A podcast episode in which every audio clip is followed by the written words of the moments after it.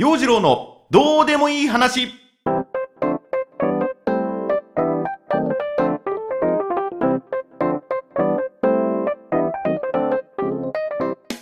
今週も始まりました陽次郎のどうでもいい話。こんにちは陽次郎です。えっ、と今の時間が午前10時52分まもなく11時お昼前ですな。タジオも非常に気温が上がって暑くなってきました。今窓を開けて収録しています。なので外の鳥のさえずりなんかも今日はね聞こえてくるかもしれません。そんな状況でお送りしていきます。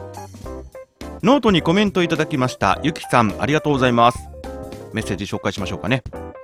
今週もポッドキャストを聞けて感謝です。わら釣った魚に餌をあげるに大きくうなずいてしまいました。わらといただきました。ありがとうございます。そうそう前回放送の愛の言葉研究所でジョン・レノンの愛とは育てなくてはいけない花のようなものという言葉を受けてとっさに出たのがあの釣った魚には餌をあげましょうっていうね僕のコメントね。まあまああの百戦錬磨の恋愛の達人陽次郎のコメントゆえにきっとねゆきさんのハートにも刺さったんだと思います。多分違うと思います。でこのまあゆきさんのコメントを受けてなんだけども甘酸っぱい恋心みたいなものを思い出したいなって考えることありません？なんかそういうこう釣った魚理論で話をしようとする男と女の話はもう釣った魚理論に持ってこようとする自分年を重ねてその辺の感情がなんかいびつになってきているなっていうのを感じてね。というのもあの先日テレビでやっていたアニメの「君の膵臓を食べたい」あの映画をねダラダラと酒飲みながら見てたんですよ肝水じゃなくて君水ね だからそういうのいちいち挟まなくていいからね。進めよ。はい。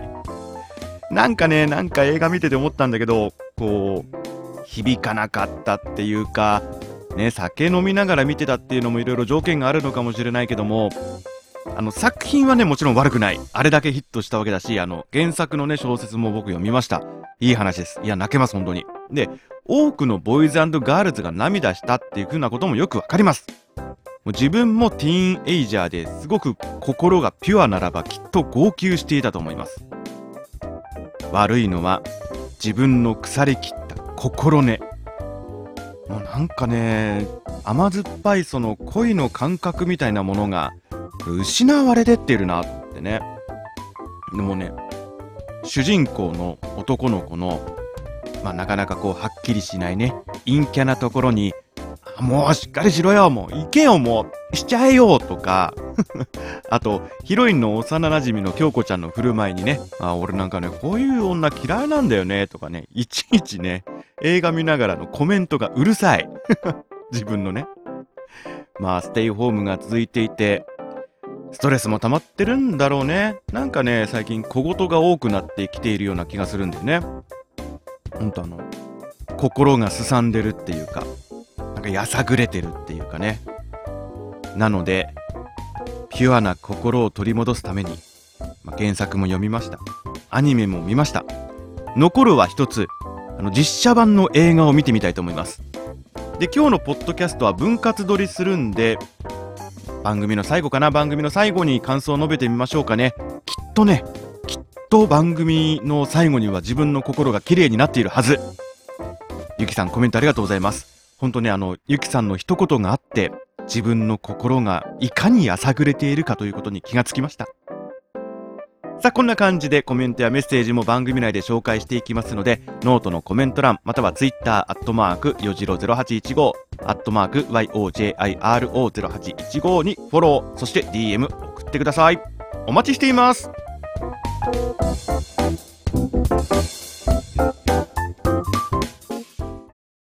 陽次郎のどうでもいい話。この番組は、ノートで展開中、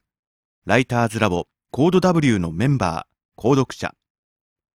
僕の SNS に、いいねや好き、そしてコメントを残してくれた方々がいてくれるおかげで、前を向いて生きていこうと思えるのです。陽次次郎のどうでもいい話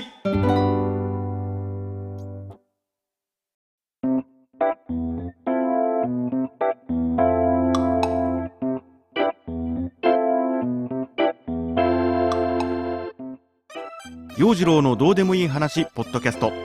今週のコーナーはどうでもいい知識。デート中の会話合コン面接試験や商談プレゼンテーション営業トーク。人とのコミュニケーションに欠かせないのが会話のネタです。このコーナーはそんな会話のシーンでおそらく必要のない無駄な知識をインプットしていこうというコーナー。ま雑学を学んでいくコーナーです。早速紹介していきましょう。1つ目。デーモン閣下のアイラインの色には2種類ある。デーモン閣下。紀元前9万8038年11月10日にお生まれになったので現在10万トンで57歳。まあ、歌舞伎役者のね熊取を思わせるような特徴的なアイラインなんですが実は赤と青の2種類あります。これ世紀末の時のアイラインは青。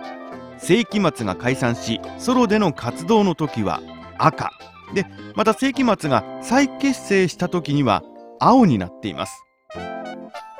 ちなみに呼び名はデビューした時はデーモン小暮。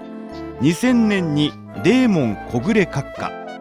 2010年以降はデーモン閣下と変わっていて NHK の大相撲中継の解説で登場する時などは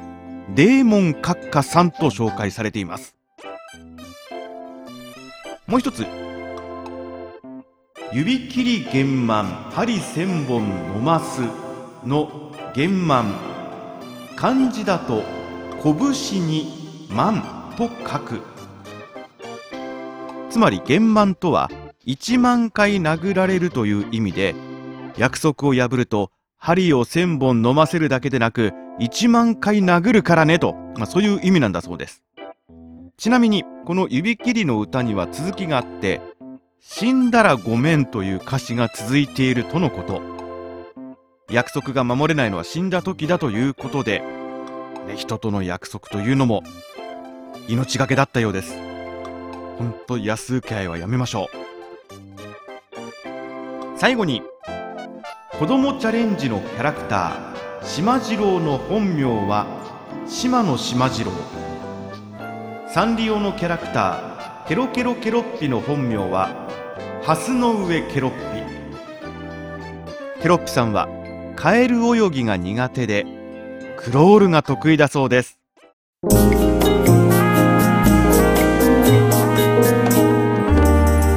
次郎のどうでもいい話。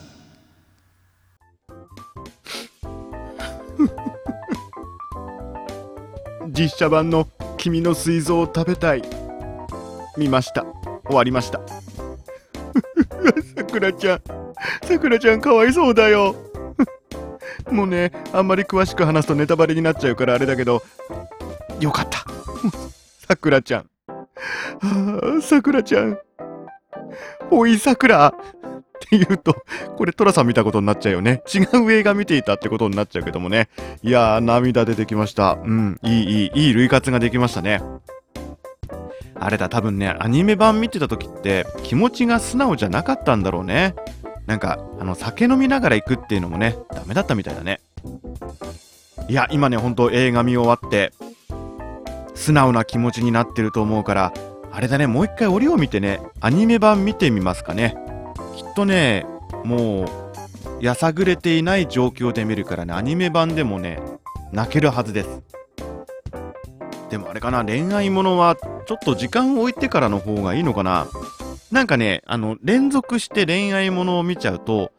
だんだんだんだんそのピュアな心がまたね、毒されていってね、免疫がなくなっていくような感じがして、もうね、ないないない、そんな偶然ないからと。もうその二人の出会いとかもう勝手に運命とか言ってろみたいなね。どんどんまたね、心がすさんでいくっていうかね、これ良くないんだよね。だからちょっと時間を置いてね、まあ、映画見るならば、一回恋愛から離れたところでまた恋愛映画に戻ってくるっていうね、まあ、そんな感じでまあ、ほんと時々こう心をね綺麗にさした方がいいそういうね恋愛ものを見て感動したり涙流したりってのはいいと思うぜひねあの陽次郎がやさぐれ始めた時にこれ見た方がいいよ。心が綺麗になるおすすめ映画などもありましたらねぜひ教えてください。でもね次はあれね。梶芽衣子さん主演のあの助手サソリシリーズの何かを見る予定でいます。ちょっと振れ幅は大きい方がいいからね。はいそれをチェックしていきます。あと宣伝。はい Amazon Kindle で本出しました。ポッドキャストのハウツー本的な感じで書いたんだけれどもえー、結局何が言いたいのかよくわからないというね洋次郎の最高傑作「ポッドキャストはじめの一歩あなたの声を世界に発信する25の方法」購入してくれた方ありがとうございます。ぜひ星5つの評価お願いいたします。であの最近ねその Amazon Kindle で読書を楽しむようになったんだけれども、まあ、今回僕がやったみたいな、まあ、いわゆる自費自費出版本自費出版本まあお金はかけてないからね、自費じゃないんだけれども、そんなね、あの、自費出版本巡りがね、今面白い、ちょっと夢中になってるんですよね。あの、すっごい作りが凝っていて、これ本屋さんに並んでいてもおかしくないんじゃない？なんていうね、内容的にもボリューム的にももう十分な本はもちろんあるんだけれども、え？ー、ちょっと待って、この内容でこの想定で何 ?1500 円も取るの？みたいなね、そんな驚きの本もあったりして、で、ちょっと前にね、眺めていたのが、なんだろう、こう、のどかな風景なんかが入った田舎の魅力についてね、紹介している本で、で、まあ僕はあんま写真のことよくわからないんだけども、やっぱりこう、なんだろう、そういう田舎の原風景みたいなものをさ、例えば、その構図であったりだとか、光の加減だったりだとか、あとなんていうの、そのレンズを使ってね、ボケのある、味のあるボケを作ったりとかって、まあそういう技術があるんでしょうけども、その本に載ってる写真にそういうのが全くなくって、ごくごくありふれた日常のスナップ写真みたいなもの載ってる。逆になんかそれがね、味わい深くていいなぁと思ってね、眺めてしまったんですけどもね。そうそう、本屋に並ぶことは絶対ないであろう。インディーズ本探訪がね、自分の中でのちょっとした今ブームになってきています。はい。Amazon Kindle のサブスクリプションアンリミテッドにねこれ入ってるんで時間ある時にまたねいろいろディグってみたいと思いますそして今週はどうでもいい知識のコーナーやってみましたあなたのこれまで一度もお披露目したことのないレアな豆知識や雑学がありましたらぜひ教えてください番組へのご意見ご感想その他叱咤激励などはノートのコメント欄またはツイッターアットマークよじろ0815アットマーク YOJIRO0815 にフォロー and DM 送ってください。今週のどうでもいい話はここまで。聞いてくれて感謝です、えー、次回もご愛聴のほどよろしくお願いします。陽次郎のどうでもいい話ポッドキャスト。ここまでのお相手は陽次郎でした。ではこれから梶芽衣子さん主演の助手サソリを見てみます。あなたも素敵な一日を。